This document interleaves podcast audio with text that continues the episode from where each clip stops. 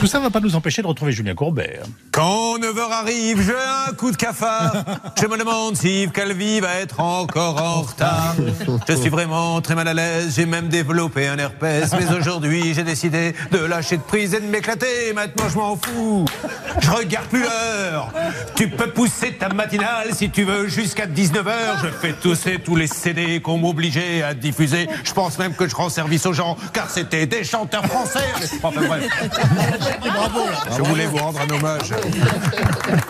Ça va mieux, Julien Très bien. Ah, bah Ah, C'est dingue dès qu'il y a des coupures de trois jours, comme hein. Ouais, les c'est reprises dingue, sont hein, plus. c'est dingue. Ça soulage. ça fait du bien de le Ah, dire comme j'ai ça. oublié de dire, Pourquoi t'es pas allé à New York